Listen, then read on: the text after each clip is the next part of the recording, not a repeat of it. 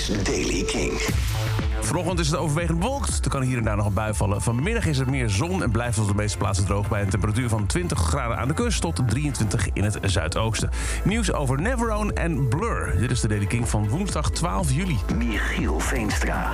Neverone stopt ermee. De rockband heeft 15 jaar samengewerkt en vindt het mooi geweest. In een statement bedanken ze fans voor liefde en steun...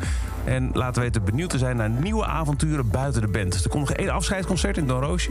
Dit is in Nijmegen op 5 januari. Kaartverkoop van start vrijdag. Neverone pakte de nationale roem toen ze als eerste band meededen aan The Voice of Holland in 2018 en daar de tweede plek wisten te behalen. En Blur heeft een speciaal concert aangekondigd in Londen, waar ze hun nieuwe album The Ballad of Darren volledig zullen spelen. Het is hun eerste album in acht jaar en komt op 21 juli uit. Het concert vindt plaats op 25 juli. Fans kunnen wereldwijd meekijken via een livestream die ook beschikbaar zal zijn on demand van 26 tot 28 juli. Kaartverkoop voor de livestream en fysieke tickets, want er kunnen mensen bij zijn, begint op 18 juli. En dat is over deze editie van The Daily King.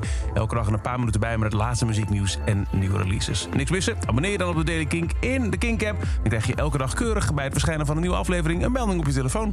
Elke dag het laatste muzieknieuws en de belangrijkste releases in de Daily King. Check hem op kink.nl of vraag om Daily King aan je smart speaker.